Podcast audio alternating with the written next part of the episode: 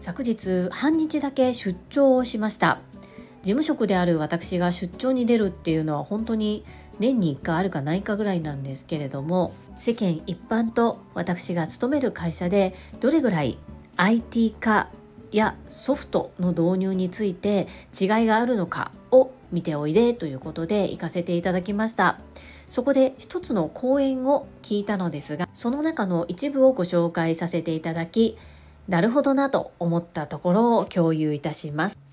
この配信は、ボイシーパーソナリティを目指すジュリが家事、育児、仕事を通じての気づき、工夫、体験談をお届けしています。さて、皆様、いかがお過ごしでしょうか？本題に入る前に一つご案内をさせてください。この放送では個人スポンサーさんを募集しております。ご自身の PR、何かの宣伝、そしてどなたかの応援、そういった形でご活用いただけます。概要欄にリンクを貼っております。ぜひ覗いてみてください。どうぞよろしくお願い申し上げます。そんなこんなで本日のテーマ、昨日半日出張に行った体験談、こちらをアウトプットさせていただきます。昨日はインテック大阪にて今開催されている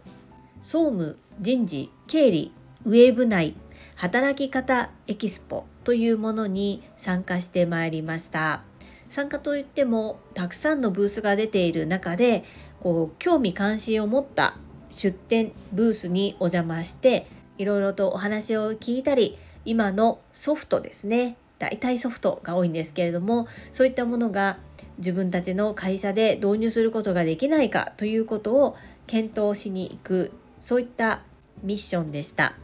ただ私の勤めている会社っていうのは親会社がありましてある程度使えるツールが決まっていたり全社的に取り入れているものが多いので私が勤めている視点であれこれと導入したいものを検討して入れるということができない状況です。その状況を上司も分かっていつつもやはりこう世の中の動きを知るということも含めて行っておいでということで会員が半日ずつぐらい順番に行ってまいりました。そんな中約1時間程度の講義がありまして事前予約制なんですが私は予約をして拝聴させていただきました。その講演を聞いての所感気づきを2つに分けてアウトプットいたします。まず1つ目自分自身の聞き方。が変わってきたなと感じたこと。2つ目は物の片付けだけではなく思考の整理にも使える 5S についてです。まず1つ目の自分自身の聞き方が変わってきたという部分です。例えば内容的に少し難しかったり興味関心があまりない内容の講義を聞くとき皆様はどのようにされていますか？今までの私はあまり興味関心がなかったり内容が面白くないなとか話し方が気になるなと思ってしまったらなんとなく聞いたり少し眠くなってしまったりっていうことが多かったです。今回お話ししてくださったのは株式会社ブリッジストーンのある部門の部長さんだったのですがまず私が最初に気になって気になって仕方がなかったのは「あのー、あのー」で始まる言葉のひげです。そしてその後はおそらくご自身の会社のその部門では当たり前のように使っている言葉。一般的な人が聞くとあまり聞き慣れない言葉を多用して会話をされているという部分です。こういったシーンに出会ったらきっと少し前の私であればああ聞いてるのが辛いっていうふうに思っていたと思います。今の私は反面教師にして自分が話をする時は言葉のひげをもっと気をつけよう。そして人に何か伝える時は当たり前かのように使っている言葉もそれが一般的な言葉なのかそうでないのかを調べた上で相手にとって分かりやすい言葉に置き換えて伝えるべきだなということを今回学ばせていただきました。2つ目の思考の整理に使える 5S です。皆様 5S という言葉は聞いたことありますでしょうか？数字の5にローマ字の S ソニーの S ですねこれで 5S なんですけれどもと整理整頓清掃清潔しつけこの最初の頭文字の S を取って5つの S ということで 5S というふうに呼びます。整理整頓清掃清潔しつけなのでこれは私も整理収納アドバイザーとして何かお伝えする時によく使うんですがこれは何も物だけではなくって仕事を行いやすくするように職場の抱える課題を解決するためにも使えます。一つ目の整理っていうのはいるものといらないものを区別していらないものを処分手放すこと整頓っていうのはその要不要に分けた要の部分いるものを整えて整頓して見えやすく置くということですね。そして清掃っていうのは身の回りのものや職場をきれいに清掃していつでも使えるようにすることなんですがこの清掃っていうのを頭の中や机の上の清掃ということに置き換えることもできます。4つ目清潔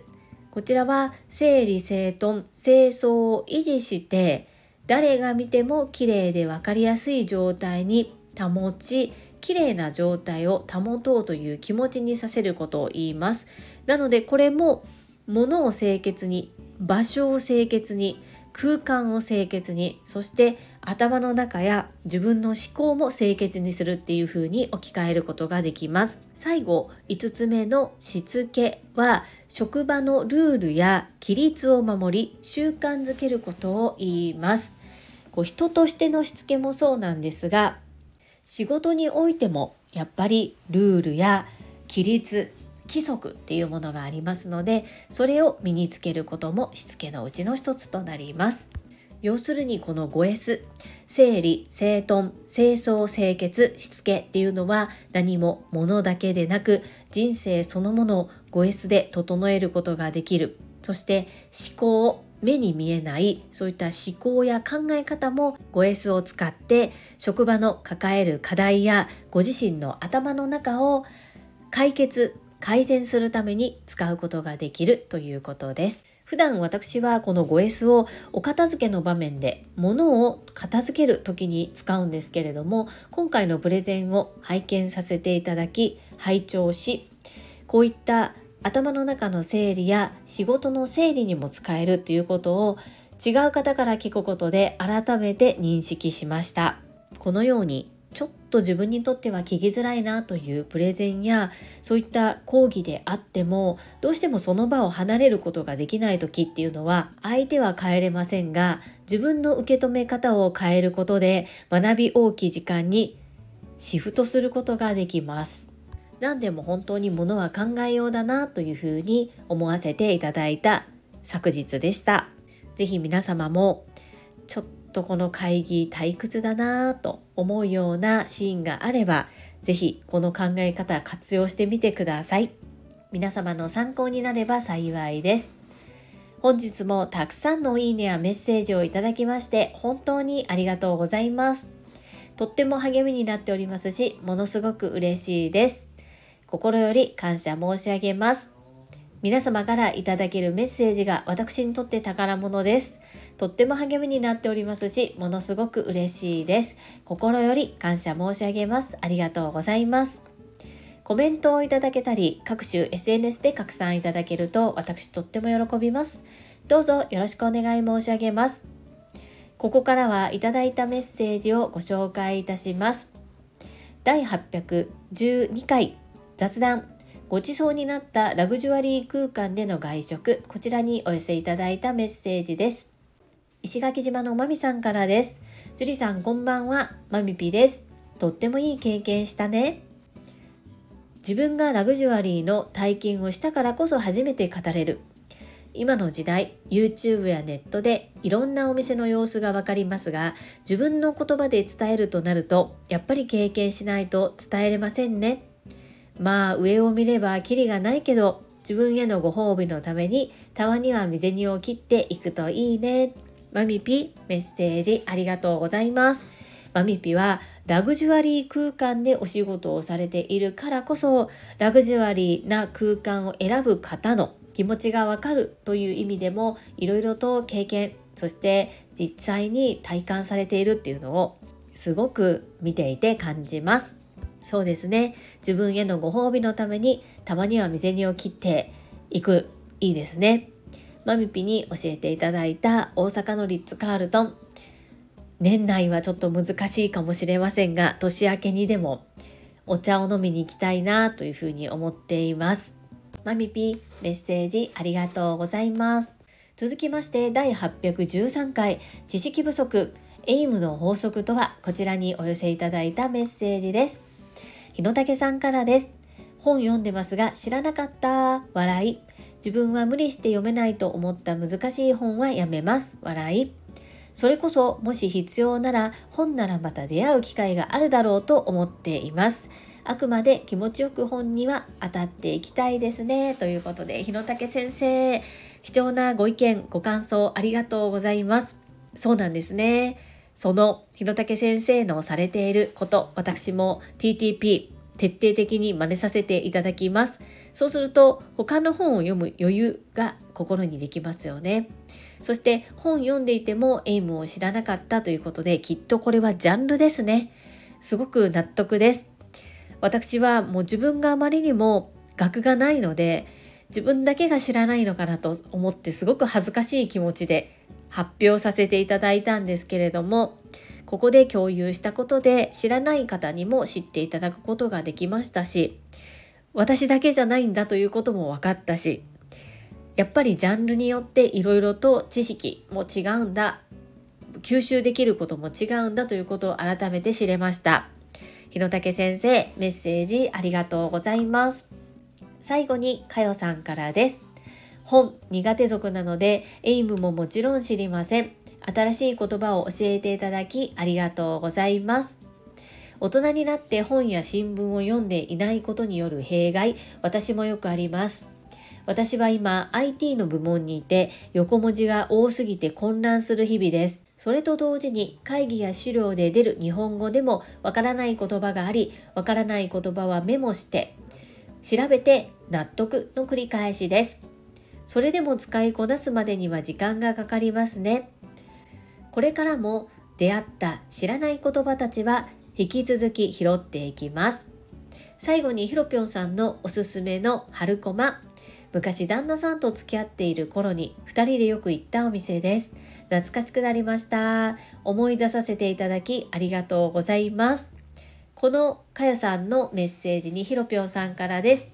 かよさんも花駒行かれてたんですね。勝手に親近感感じます。ということで嬉しいです。かよさんとひろぴょんさんがお寿司屋さんでつながりましたね。はい。ひろぴょんさん、かよさんも関西在住なんです。そして行っていたお店が同じということでもしかしたらすれ違っていた可能性もありますよね。すごいご縁だなと思いながら読ませていただきました。そしてかよさんもエイムご存知じゃなかったということで恥かくことを覚悟してアウトプットしてみてよかったです。実は私も IT 担当をしていたことがあるんですね。IT 担当といっても関係会社に IT 関連の、まあ、エンジニアがいてまして私の会社のまあ、小さなことは対応するんですけれども難しいところはその専門家に相談するつなぎの役割のような部門でした。その部門には7年半ぐらいいたんですけれどもその間に2回産休をいただいているので実際にその部門でお仕事をしたのは4年間ぐらいなんですけども初めて配属されて3ヶ月間ぐらいは会議に出ても何を言ってるのかちんぷんかんぷんで宇宙語を聞いてるような状態でした。なのでこう少しかよさんの気持ちがわかります。そして本当にメモして調べての繰り返しで少しずつ言葉を一つずつ覚えていったような感じです。これぞコネクティングドッツですよね。点と点がいつかつながる。ここを諦めてしまうといつまでたっても知識は入りませんもんね。かよさん少し辛いかもしれませんが無駄な経験など絶対にないと信じて少しずつ進めれるといいですね。メッセージありがとうございます。はい、いただいたメッセージは以上となります。皆様本日もたくさんのいいねやメッセージをいただきまして本当にありがとうございます。とっても励みになっておりますし、ものすごく嬉しいです。心より感謝申し上げます。最後に2つお知らせをさせてください。1つ目、タレントのエンタメ忍者みやゆうさんの公式 YouTube チャンネルにて、私の主催するお料理教室、ジェリービーンズキッチンのオンラインレッスンの模様が公開されております。動画は約10分程度で、授業紹介、自己紹介もご覧いただける内容となっております。概要欄にリンクを貼らせていただきますので、ぜひご覧くださいませ。2つ目、100人チャレンジャー in 宝塚という YouTube チャンネルにて42人目でご紹介をいただきました。こちらは私がなぜパラレルワーカーという働き方をしているのかということがわかる約7分程度の動画となっております。概要欄にリンクを貼らせていただきますので、合わせてご覧いただけると嬉しいです。どうぞよろしくお願い申し上げます。それではまた明日お会いしましょう。素敵な一日をお過ごしください。スマイルクリエイター、ジュリでした。